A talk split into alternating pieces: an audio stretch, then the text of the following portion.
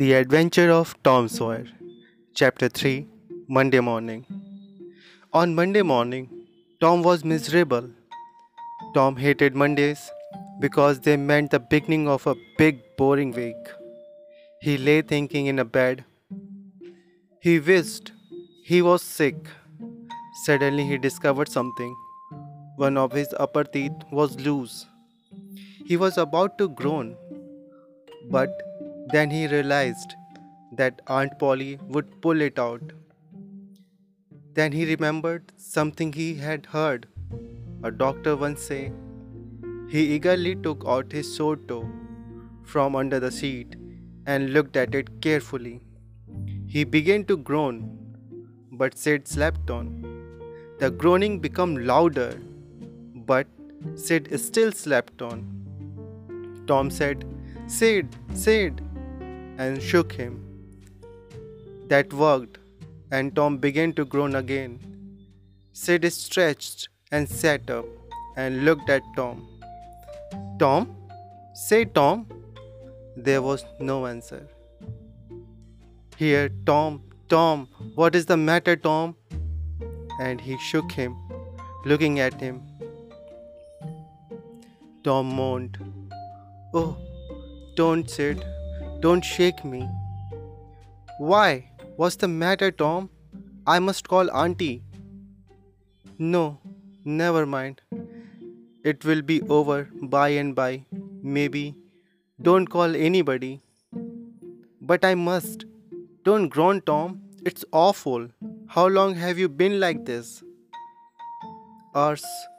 Ouch! Don't shake me so, Sid. You will kill me. Tom, why didn't you wake me sooner? Tom, what is the matter?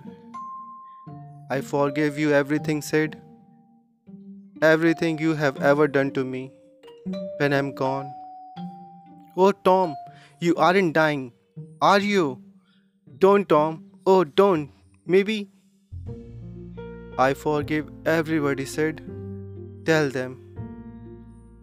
And Sid, you give my window shares and my cat with one eye to that new girl and tell her.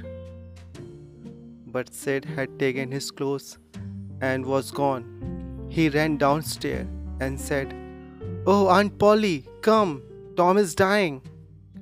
Dying? Yes, don't wait, come quick. Rubbish. I don't believe it. But nevertheless, she ran upstairs with Sid behind her. When she reached the bedside, she cried, You, Tom? Tom, what's the matter with you? Oh, Auntie, my short toe. The old lady sat down on a chair and laughed and cried together. Tom, what a fright you gave me. Now stop that nonsense and get out of bed. The groan stopped and the pain disappeared. Tom felt foolish.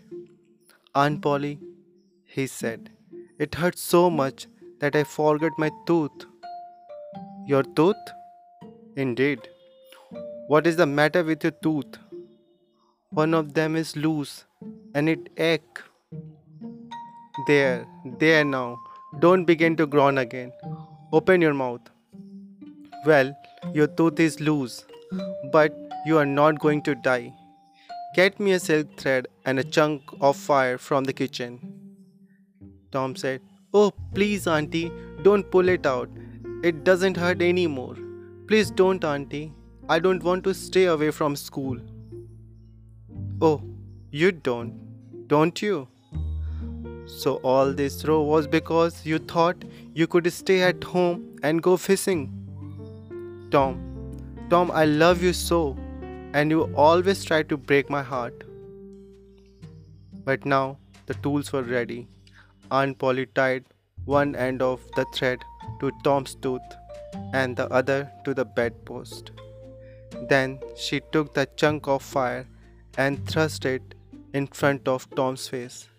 The tooth was dangling from the bedpost. But all troubles have their rewards. As Tom made his way to school, he became the envy of all other boys because of the gap in the upper row of teeth. Presently, he met Huckleberry Finn. Huck was admired by the children and hated by the mothers. As Huck didn't have anyone to take care of him, he did what he liked and didn't have to go to school or church. Huck was dangling a dead cat and Tom was curious. They got talking and planned to meet at graveyard and see whether they could work a magic on ghost with the dead cat. By the time he reached school, it was already late. He went in briskly, hung his head on a peg, and sat down. The master was sleeping and was woken by the noise. Thomas Sawyer? Tom knew that when he was called Thomas, it meant trouble. Sir, come up here. Now, why are you late again, as usual? Tom was about to lie when he saw two long tails of yellow hair, and that the only empty place in class was where the girls were sitting. He at once said, I stopped to talk with Huckleberry Finn. There was a pin drop silence in the room. The pupils wondered whether Tom had gone mad. Thomas Sawyer, this is the most absurd excuse I have ever heard. You need to be wiped. Take off your jacket. The lashes fell on Tom's back till the master was tired. Now go and sit with the girl and let this be a warning to you. He sat down at the end of the bench and tried to make friends with the girl. First, he gave her a peach and then tried to draw. After a while, the girl began to show interest. What's your name? asked Tom. Becky Thatcher. What's yours? Oh, I know. It's a Thomas Sawyer. That's the name they scold me by. I'm Tom when I'm good. You call me Tom, will you? Yes. For the rest of the day, Tom tried to study hard, but his mind was full of too many things and he made a mess of his lessons.